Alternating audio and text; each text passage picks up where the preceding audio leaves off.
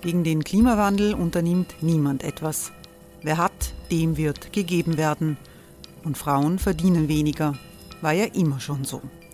Man ärgert sich und macht weiter. Was aber, wenn nicht? Wir haben eine Idee. Die Falter Arena macht die Bühne frei für Menschen und Projekte, die das Land verändern. Mein Name ist Eva Konzett. Ich leite das Politikressort im Falter. Und am Sonntag, den 26. Mai, veranstalten wir im Wiener Stadtsaal die nächste Falter Arena. Mit dabei unter anderem der ehemalige Politiker und Neosänger Matthias Strolz, Theresa Imre von Markter, Sonja Jöchtel von Love Politics oder Kari Ochsner von Ochsner Wärmepumpen.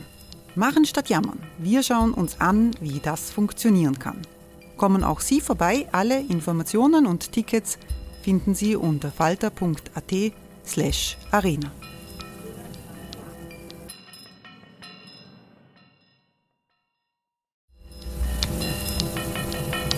Falter-Podcasts werden durch Werbung unterstützt.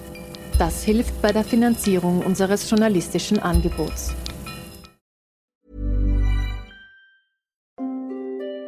Hereinspaziert durch unser Burgtor. Ob Burgherr, Ritterin, Stallbursche oder Gauklerin. Die Burg Liechtenstein in Maria Enzersdorf bei Wien lädt zu Erkundungen ein und weckt bei Groß und Klein die Abenteuerlust. Erbaut im Jahr 1130 ist die Burg bis heute zu 60 Prozent im Originalzustand erhalten. Waffenkammer, Turmzimmer und Ritterstube. Die Stammburg der Fürstenfamilie von und zu Liechtenstein bietet Einblicke in das Leben im Mittelalter. Besuchen Sie uns jetzt in der Erlebniswelt Burg Liechtenstein.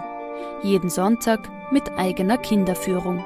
www.burgliechtenstein.eu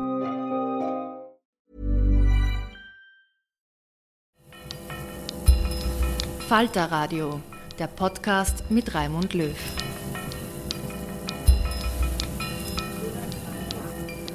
Hallo und willkommen beim Falter Podcast. Mein Name ist Nina Horacek und ich freue mich über einen ganz besonderen Gast heute. Ähm, Florian Krammer ist Professor für Impfstoffkunde an der Icahn School of Medicine at Mount Sinai in New York. Hallo. Hallo. Und er hat, nimmt sich die Zeit, mit uns über ähm, die vierte Impfung und die Corona-Pandemie zu sprechen. Herr Professor Krammer, in Israel wird die vierte Impfung jetzt für alle ab 18 Jahre empfohlen. Mhm. Ist das gescheit? Ja, das ist äh, eine gute Frage und ich glaube, man hat einfach noch nicht genug Daten dazu, äh, das zu beantworten. Es gibt ein paar Daten, es gibt äh, offiziell noch keine Studienergebnisse, es wird eben vom, vom Ministerium dort kommuniziert, äh, dass die sehr wohl ähm, wieder einen etwas besseren Schutz gegen schwere Verläufe und auch einen, einen leicht besseren Schutz gegen Infektionen sehen. Ähm, aber es ist natürlich ungewöhnlich in einer Art und Weise, weil ähm, die, der Impfstoff wurde man hat angefangen, den, den Impfstoff ein viertes Mal einzusetzen. Es gab davor aber nicht wirklich eine klinische Studie oder Ergebnisse, äh, wie man das eben weltweit mit der dritten Impfung gemacht hat. Und wie gesagt, das ist jetzt äh, Learning by Doing. Ähm, die, die Frage ist eben, wie viel bringt's gegen Omikron und vor allem wie viel bringt's in Leuten, die ein gesundes Immunsystem haben und die schon eine gute Immunantwort nach der dritten Impfung oder nach der zweiten Impfung haben. Und das sind Fragen, die man jetzt wirklich, wo man auf Studienergebnisse warten muss und sich mal anschauen muss, ähm, ob, ob wie, wie hoch der Effekt ist, wie gut der Effekt ist und auf, ob sich der Effekt jetzt äh, wirklich auf die breite Masse bezieht oder ob der Effekt vor allem dort zu sehen ist, wo, wo Leute immer schlechtes oder äh, äh, unterdrücktes Immunsystem haben. Äh, ich glaube, das muss man sich mal anschauen, bevor man da wirklich äh, äh, eine Empfehlung treffen kann. Ähm, ja, also ich glaube, da muss man wirklich auf die Daten warten. Ich glaube, das ist jetzt meiner Meinung nach einfach mit der vierten Impfung drauf, drauf loszuimpfen, ist, ist ein bisschen vorschnell. Also es wirkt für eine Laien wie mich ein bisschen nach ähm, hilft's nix, so schaut's nix. Kann man auch überimpfen? Also kann es auch, also kann man da auch, gibt es doch eine Gefahr, dass da man zu viel hat? Oder ist es eh wurscht, ob man jetzt dreimal, viermal, fünfmal geimpft ist? Ja, die Gefahr sehe ich jetzt nicht, dass man da überimpft. Äh, es ist ein, ein bisschen philosophische Frage. Zuerst äh, kann es schon sein, dass, dass es einfach zu, äh, zu keiner Reaktion mehr kommt. Das kann durchaus passieren, wenn man nach wie vor eine sehr starke Immunantwort hat und dann wird man wieder geimpft, kann sein, dass man eigentlich auf die Impfung nicht mehr wirklich reagiert. Wir haben das gesehen bei, bei Leuten, die äh, eine Infektion hatten, dann geimpft wurden und dann die zweite Impfung bekommen haben. Äh, die, die, zweite Impfung hat bei denen eigentlich nicht viele Immunantwort ausgelöst. Äh, da hätte eine gereicht in dem Fall. Äh, die Frage ist auch, was der Abstand zwischen der dritten und der vierten Impfung sein wird. Also wenn man jetzt wartet, bis die Titer abfallen, bis die Immunantwort ab, ein bisschen abnimmt über, über Zeit, sieht man wahrscheinlich mehr einen Effekt, als wenn das schnell nach der dritten Impfung passiert. Aber es gibt da eben auch eine philosophische Frage dazu, oder nicht philosophische, es ist äh, äh, im Prinzip eine äh, Frage, gegen was man impfen will. Ne? Ähm, die, in der Impfung ist der alte Wuhan-Stamm drinnen. Ähm, und jetzt haben wir dreimal gegen den geimpft und Delta zum Beispiel war noch sehr ähnlich. Äh, es war auch eine Variante, die sich etwas verändert hat, war aber dem, dem ursprünglichen Stamm noch recht ähnlich. Das heißt, wenn man äh, die, die Antikörpertiter, die neutralisierenden Antikörper wirklich raufboostet gegen die, den ursprünglichen äh, Stamm, der in der Impfung vorhanden ist, bringt man auch die, die Antikörperantworten gegen Delta stark rauf. Ähm, und das ist jetzt mit Omikron ein bisschen ein Problem, weil das Virus so anders ist. Äh, da gibt es wahnsinnig viele Mutationen. Äh, viele der Epitope, an die neutralisierende, neutralisierende Antikörper binden, haben sich verändert. Und wenn man da jetzt wieder mit dem alten Stamm impft, ähm, kann es sein, dass das gar nicht so viel hilft. Und wir sehen das auch. Also die dritte Impfung, wenn man die bekommt, wenn man den Booster bekommt, äh, steigt der Schutz vor einer Omikron-Infektion schon wieder an, aber eben nicht zu 95 Prozent, sondern eher zu 60 bis 75 Prozent und fällt dann auch wieder ab nach der dritten Impfung ein paar Wochen bis Monate später. Das heißt, gegen das Virus, das nicht mehr zirkuliert, zu impfen und zu hoffen, äh, dass das jetzt gut gegen äh, ein, ein, im Prinzip eine neue Variante, eine stark veränderte Variante wirkt, ist äh, aus, aus, aus meiner Sicht vielleicht nicht besonders zielführend. Das heißt, man impft sich dann und ist super geschützt gegen ein Virus, das aber schon von Omikron verdrängt wurde in vielen Bereichen sozusagen. Also man ist toll geschützt, aber gegen das falsche Virus. Genau, wenn man viermal geimpft ist, hätte natürlich das, das ursprüngliche Virus aus Wuhan keine Chance, absolut keine Chance mehr. Ähm, aber das ist eben nicht mehr das Virus, das zirkuliert. Ähm, und ich glaube, aus meiner Sicht der Dinge würde es viel mehr Sinn machen, wenn man eben jetzt mit einem Omikron-spezifischen Impfstoff äh, impft und vielleicht mit einem Abstand, der aus immunologischer Sicht Sinn macht, äh, wo äh, das Immunsystem äh, sich beruhigen kann und man dann eben Monate später mit einem Omikron-spezifischen Impfstoff wieder impft. Aber den haben wir ja noch nicht. Wann haben wir denn den? Ja, das ist eine gute Frage. Ähm, das ist auch was, was, was äh, mir sauer aufstößt, dass wir den noch nicht haben. Ähm, es ist so, ähm, die, die Firmen, die eben die mRNA-Impfstoffe herstellen, Moderna und Pfizer, haben jetzt äh, klinische Studien mit dem Impfstoff begonnen. Äh, das sind vermutlich, ich habe die Designs nicht gesehen, aber es sind vermutlich Boosterstudien, wo man eben Leute, die schon geimpft sind, jetzt mit dem Omikron-spezifischen Impfstoff impft. Und was da zu erwarten ist, dass, das, äh, dass es da zu einer starken Immunantwort gegen Omikron kommt. Ähm, aber möglicherweise auch zu einer breiteren Immunantwort. Über das können wir dann noch reden. Ähm, die, die, die machen jetzt diese klinischen Studien, die sind wahrscheinlich nicht besonders lang, weil das eben nur eine Impfung ist, äh, wenn man schon geimpft ist. Äh, und das kann man recht schnell auswerten. Ähm, wann kommt der dann? Naja, man muss die Daten dann den Zulassungsbehörden unterbreiten, in Europa der EMA. Ähm, und die müssen dann entscheiden, äh, ob, ob der ein Vorteil ist, wenn man mit dem Impfstoff geimpft wird, ob das sicher ist, äh, wie die Immunantwort aussieht und so weiter und so fort und dann kann der zugelassen werden. Ähm, meiner Meinung nach könnte man das, hätte man das alles ein bisschen schneller machen können und vielleicht äh, hätte man dann ein bisschen was von den Infektionen, die momentan passieren, abfangen können. Ähm, aber grundsätzlich kann man schon erwarten, dass der irgendwann im Frühjahr kommt, dieser Impfstoff. Okay, und jetzt kam ja zum Beispiel in Wien die Situation, in Wien wurde, konnten sich die ersten ähm, im Spätherbst oder im Herbst ähm, das dritte Mal impfen lassen. Das waren zum Beispiel Leute, die sehr alt waren, wenig Antikörper hatten. Jetzt sind da bald vier Monate vergangen. Was würden Sie diesen Leuten raten? Warten, impfen und dann noch einmal impfen oder was macht man da? Also die Situation ist, ist etwas anders bei Leuten, die äh, immunsupprimiert sind oder wirklich schlecht auf die Impfung reagiert haben. Äh, da sehen wir, ich meine, wir haben auch äh, Kohorte, die wir uns anschauen, die eben äh, schlecht reagieren. Wir haben zum Beispiel einen multiplen Myeloma ähm, ähm, Kohort, Gruppe von, von Leuten, die eben an multiplen Myeloma erkrankt sind und haben ursprünglich nach was ist ein Myeloma auf Deutsch nur für unsere Nicht-Ärztinnen und Ärzte und Zuhörerinnen und Zuhörer? Im, im Prinzip äh, äh, Blutkrebsart. Ähm, und da haben 15 Prozent auf zwei Impfungen gar nicht reagiert. Dann haben wir die ein drittes Mal äh, geimpft. Dann haben der Großteil der Leute, die am Anfang nicht reagiert haben, auch reagiert. Aber oft fallen da die, die Immunantworten viel schneller ab. Und bei solchen Leuten hat es wahrscheinlich Sinn, macht es wahrscheinlich Sinn, äh, wenn man die, äh, wenn man die vielleicht ein viertes Mal impft, man muss das halt monitoren, man muss schauen, äh, wie schaut's mit der Immunantwort aus, gab es dann nach der dritten Impfung eine Immunantwort, ähm, ist, die, ist die jetzt nach drei, vier, fünf Monaten noch da? Und wenn die nicht mehr da ist, macht schon Sinn, die vielleicht wieder zu impfen, vor allem wenn man in einer, in einer ähm, Infektionswelle ist. Äh, das ist aber nicht die breite Bevölkerung. Das sind jetzt wirklich Leute, die, äh, wie gesagt, entweder das sind höchst gefährdete Menschen, die genau. ganz große Probleme haben, überhaupt Antikörper aufzubauen genau. und brauchen halt quasi dauernd ähm, einen Booster, damit ein bisschen was da ist. Versteht das so? Genau, die grundsätzlich auf die Impfung schlecht oder gar nicht reagieren und da fallen oft auch Leute rein, die sehr, sehr alt sind. Ähm, da, da, sieht man auch, dass die Impfung äh, umso älter man ist, umso weniger gut reagiert man auf die Impfung. Das ist einfach, weil das Immunsystem auch nicht mehr das jüngste ist und einfach Probleme hat, neue Immunantworten zu machen. Das ist ein bekanntes Phänomen. Und wenn man da wirklich sehr alt ist, also ich rede jetzt von Leuten, die 90 plus sind, äh, dann kann man sich auch überlegen, ob man das nicht machen sollte. Aber wie gesagt, äh, bei der breiten Bevölkerung, ähm, ich weiß nicht, ob das jetzt momentan wirklich Sinn machen würde, da wieder gegen ein viertes Mal gegen ein Impf äh, Virus zu impfen, das eben nicht äh, wirklich das Virus ist, das die momentane Welle äh, auslöst.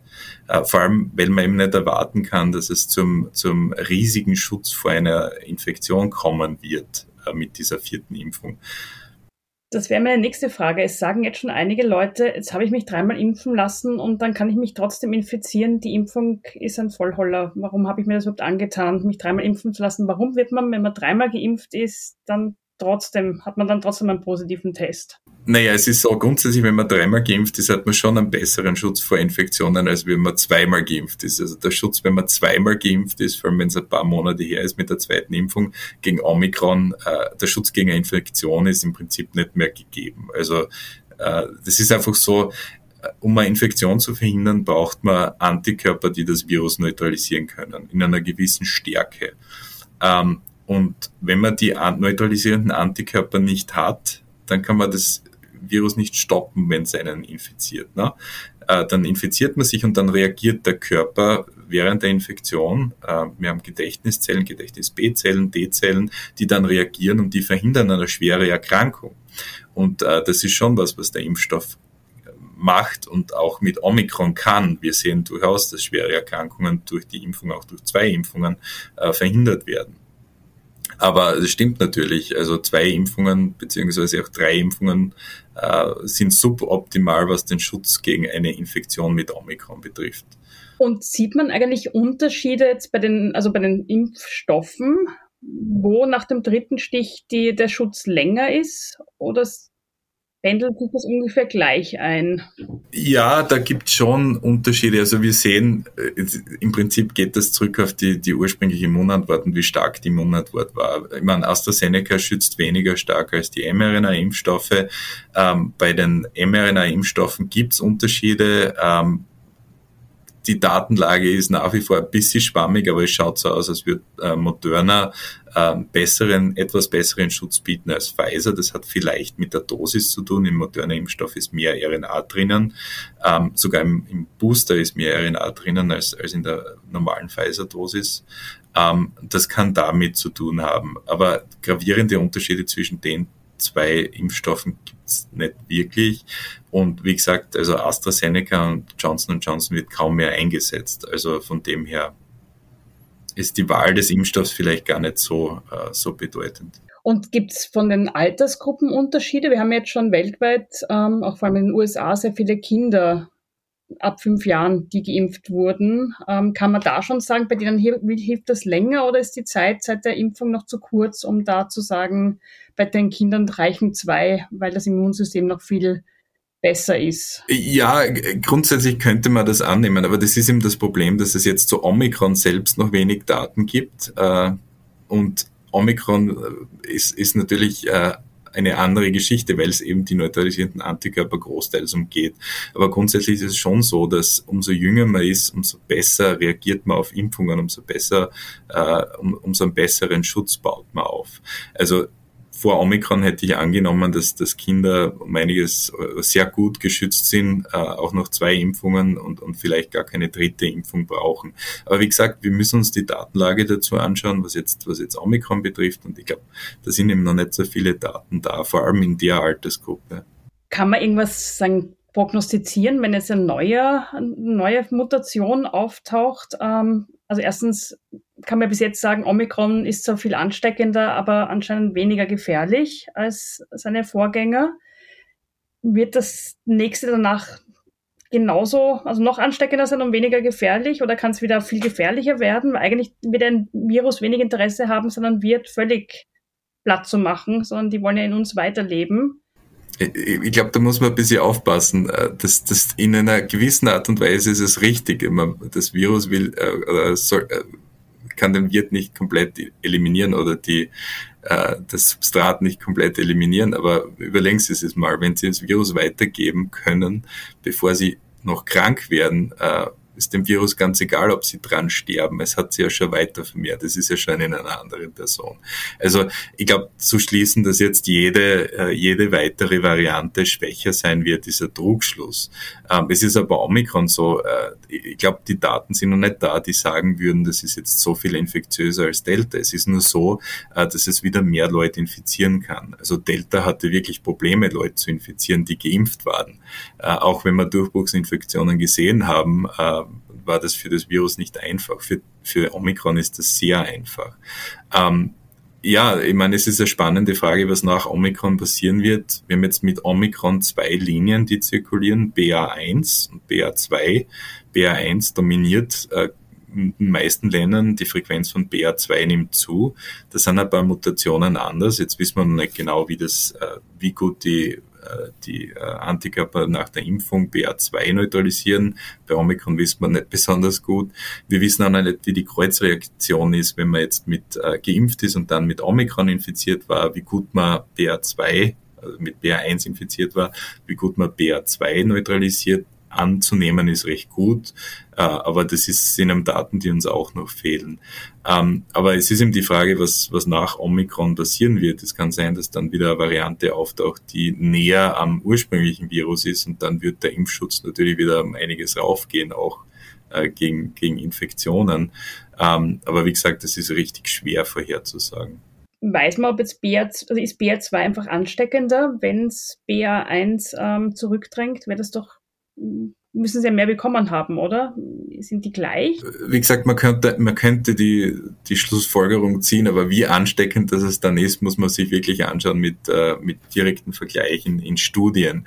Äh, aber natürlich, wenn ein, ein äh, eine, ein Virus in Frequenz zunimmt gegenüber einem anderen, eine Subvariante gegenüber der anderen Subvariante, kann man natürlich schon die Schlussfolgerung daraus ziehen, dass es einen Vorteil hat.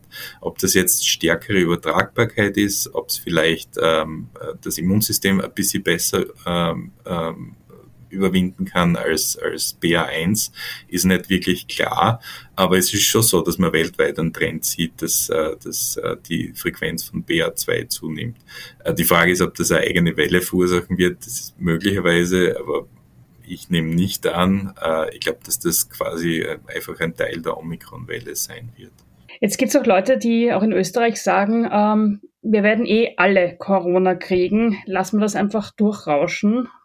Stimmt das? Werden wir alle irgendwann einmal ähm, Corona gehabt haben oder kann man dem auch entkommen? Da, da kommen ein paar, ein paar Fragen oder ein paar Argumente zusammen. Zuerst einmal, ich glaube, durchrauschen lassen ist nie eine gute Idee.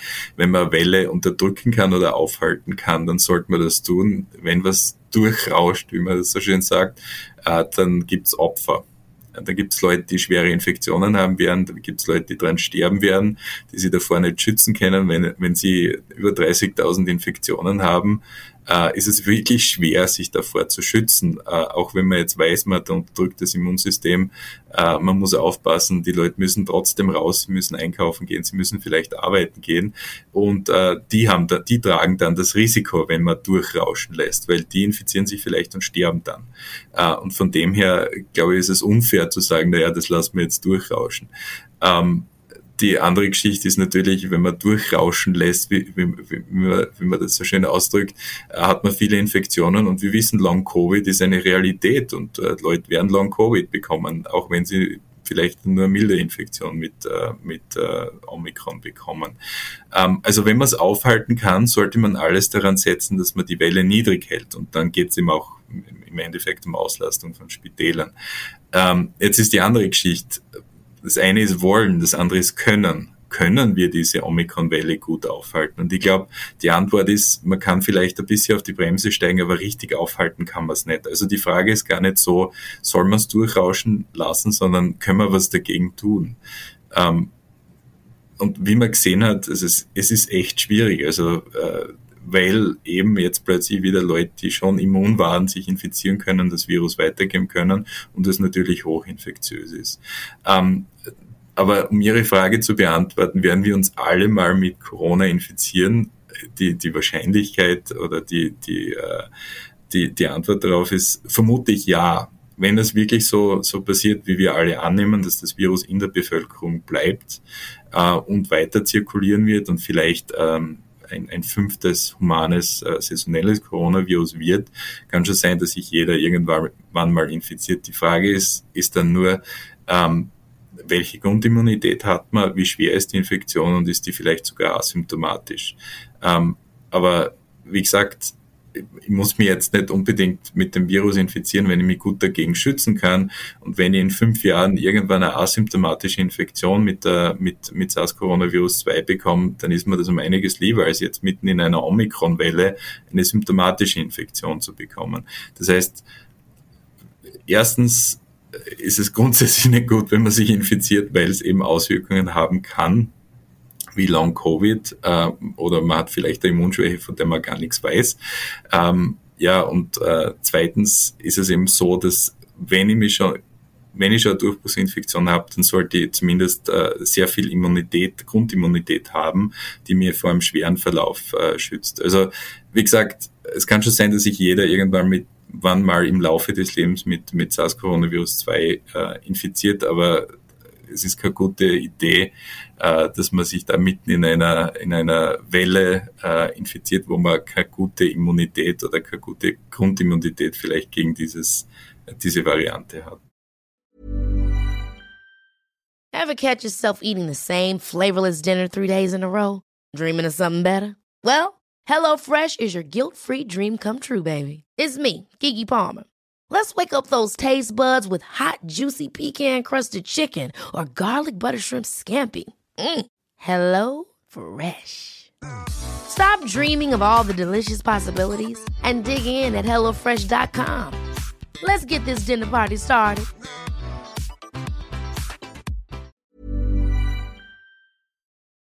Also keine Corona-Partys, auch nicht beim angeblich harmloseren Omikron sozusagen. Nein, das ziemlich unverantwortungs ziemlich verantwortungslos, sowas zu machen. Ich wollte noch kurz fragen bei Long Covid. Da ist es ja auch so, dass ähm, die Symptome ähm, Wochen oder Monate nach der Infektion auftauchen, diese Long Covid-Symptome.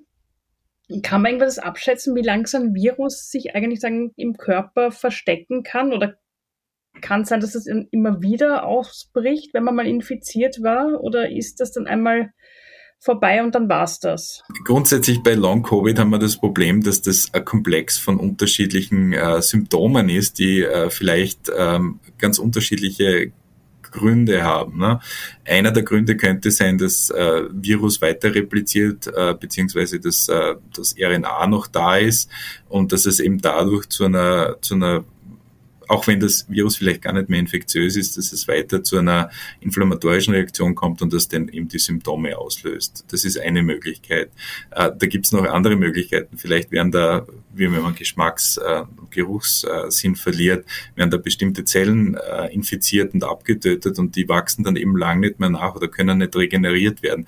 Also ich glaube, bei Long-Covid ist das Problem, dass wir einfach äh, noch nicht genau sagen können, was sind jetzt die Mechanismen, äh, was genau verursacht was äh, und welche, welche Faktoren kommen da zusammen. Also da, da fehlt es eben noch an, an, an Grundlagenforschung.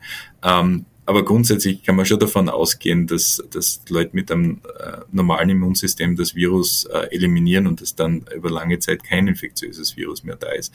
Leute, die Immunschwächen haben, da hat man schon gesehen, dass die Leute mal äh, für längere Zeit infizieren können. Also sechs Monate zum Beispiel ist, ist nachgewiesen. Ähm, aber wie gesagt, Long-Covid ist ein schwieriges Thema, weil man eben noch relativ wenig über Mechanismen weiß. Trauen Sie sich eine Prognose, wenn wir uns jetzt irgendwie alle paar Monate impfen lassen müssen, einmal im Jahr? Oder wird irgendwann mal der Punkt sein, wo man sagt, okay, jetzt seid ihr genug geimpft, jetzt reicht's auch wieder? Prognosen, da, da sind schwierig, aber ich nehme mal an, dass wir nicht von einer jährlichen Impfung reden. Ich, ich kann mir nach wie vor eher vorstellen, dass das so ist wie bei der Zeckenimpfung, also bei der FSME-Impfung, dass das alle paar Jahre notwendig ist und es könnte sein, dass es äh, durchaus auch anlassbezogen ist. Wenn man jetzt eine Variante kommen sieht, dass man wirklich den Impfstoff schnell updatet. Und äh, wie gesagt, bei Influenza kann man das auch recht schnell machen. Da muss man nicht unbedingt äh, mehr klinische Studien machen, um den, um den zu aktualisieren. Und es kann dann sein, dass man eine Variante kommen sieht und sagt, na ja, jetzt wäre es gut, wenn man wieder geimpft wird äh, mit dem abgedateten Impfstoff. Das kann man schon vorstellen, dass das so ähnlich sein wird. Aber ich wollte noch was zu, äh, zu, äh, zu Breite oder zu zum, zum, ja, zur Breite des Schutzes sagen.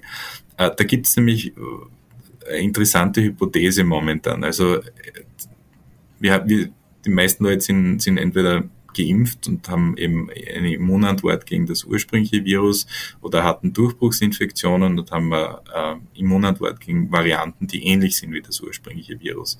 Und jetzt kommt Omikron und Omikron ist sehr anders. Ähm, und wenn man dann äh, mit Omikron konfrontiert ist, das Immunsystem Omikron sieht, ähm, dann sind da viele Dinge, die viele, viele äh, Strukturen, die anders sind. Aber ein paar gibt's, die sind gleich.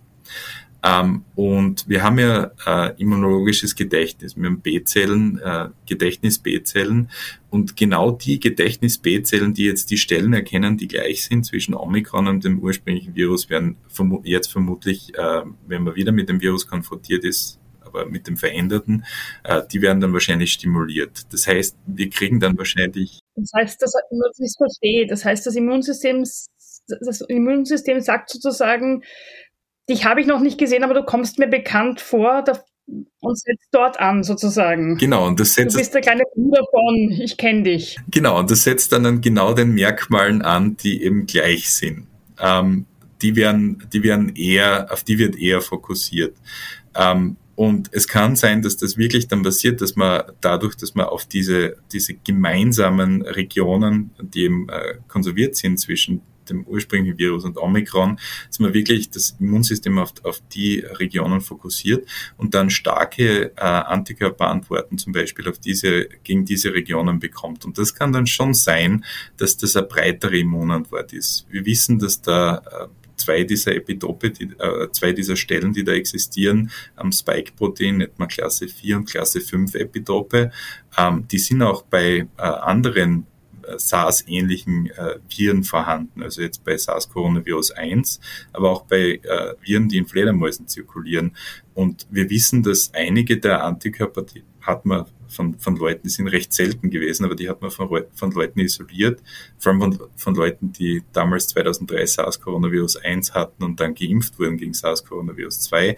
Da hat man diese Antikörper ähm, charakterisiert und die können dann durchaus auch ähm, Coronaviren, die in Fledermäusen zirkulieren, neutralisieren. Also es gibt schon die Hoffnung, dass wenn man, wenn man geimpft ist und sich äh, und, und äh, dann mit Omikron konfrontiert ist, dass man eine recht breite Immunantwort macht. Natürlich wäre es um einiges besser, wenn das durch eine Impfung äh, induziert oder hervorgerufen werden würde, nicht durch eine Infektion. Äh, was man auch dazu sagen muss, äh, das ist momentan noch eine Hypothese. Ähm, wir sehen erste Daten, die das andeuten. Äh, wir werden sehen, ob sie das mit größeren Datensätzen bestätigt. Ähm, aber was man auch sagen muss, wenn jetzt jemand nicht geimpft ist und noch nicht infiziert war und dann sich mit Omikron infiziert, kriegt er sehr Omikron-spezifische Immunantwort. Der kriegt keine breite Immunantwort. Das passiert wirklich. Das heißt, Delta sagt er auch guten Tag und kann noch einmal zuschlagen, sozusagen, wenn man nicht geimpft ist. Genau, da gibt's tolle Daten aus Südafrika vom Alex Sigal. Ähm, die haben eben sich das angeschaut. Die haben sich angeschaut, gut, äh, die neutralisierende Aktivität von Leuten, die geimpft waren und dann eine Infektion mit Omikron hatten. Und die haben sich angeschaut, wie gut neutralisiert das jetzt Delta. Und das neutralisiert Delta super. Äh, und dann haben sie sich angeschaut, naja, wenn jetzt wer nur mit Omikron infiziert war und davor keine Immunität hatte, wie gut neutralisiert das dann Delta? Und das hat Delta überhaupt nicht gut neutralisiert. Also ähm, das kann jetzt sein, dass man eben durch diese Konfrontation mit diesen sehr unterschiedlichen äh, äh, Varianten, also der ursprünglichen Variante und, und Omikron, eine breite Immunität aufbaut. Aber wie gesagt, das ist jetzt kein Aufruf, dass man sich mit Omikron infizieren soll. Ähm, absolut nicht. Ich glaube, ähm, das Risiko ist, ist, ist, ist äh, eine Infektion ist, ist, ist was, was man nicht auf sich nehmen sollte. Aber wenn wir einen Impfstoff gegen Omikron haben, der könnte das auch hervorrufen. Und das könnte dann natürlich einen recht guten Schutz gegen die nächste und die übernächste Variante hervorrufen. Also die Hoffnung habe ich schon. Gut, aber der Plan, den ja so mancher Impfgegner und manche Impfgegnerin in Österreich hat, ähm, ich infiziere mich jetzt mit Omikron und kriege meinen Zettel, dass ich sechs Monate wieder ins Wirtshaus gehen kann und dann ist alles gut klingt mit diesen Daten auch nicht wahnsinnig vernünftig. Nein, nein, das klingt grundsätzlich wenig vernünftig. Aber wie gesagt, da gibt es ein paar Daten, die das jetzt, äh, die, die, die andeuten, dass das wirklich der Fall ist. Ähm, das wird sie in den nächsten paar Wochen bis Monaten bestätigen. Aber wenn sie das bestätigt, ist das gut. Okay, ja dann vielen Dank für das Gespräch. Noch vielleicht ganz zum Schluss, beim letzten Mal, als wir geredet haben, haben Sie mir erzählt von ähm, der Forschung an einem neuen Grippeimpfstoff. Das ist ja eigentlich eher sagen, vor Corona ihr Kerngebiet gewesen. Jetzt wollte ich nachfragen, wie geht es dem Grippeimpfstoff? Können wir da irgendwie bald auf ein neues Wundermittel hoffen oder ist jetzt alles zugedeckt mit Corona-Forschung?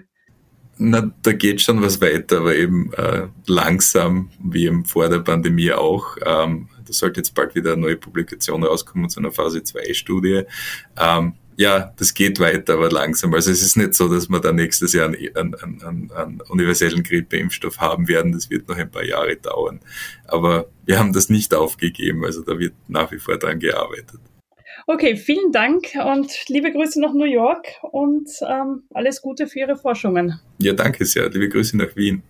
Sie hörten ein Gespräch von Nina Horacek mit dem Virologen Florian Kramer. Ich verabschiede mich von allen, die uns auf UKW hören, im Freirad Tirol und auf Radio Agora in Kärnten. Hintergrund zur Corona-Pandemie gibt es regelmäßig im Falter. Ein Abonnement des Falter hält Sie am Laufenden.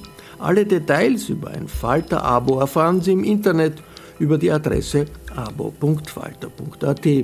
Ursula Winterauer hat die Signation gestaltet, Philipp Dietrich betreut die Audiotechnik im Falter.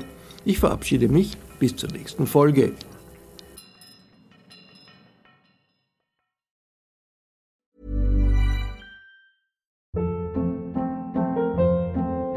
Hold up. What was that? Boring. No flavor. That was as bad as those leftovers you ate all week. Kiki Palmer here, and it's time to say hello to something fresh and guilt-free. Hello Fresh. Jazz up dinner with pecan-crusted chicken or garlic butter shrimp scampi. Now that's music to my mouth. Hello Fresh. Let's get this dinner party started. Discover all the delicious possibilities at hellofresh.com.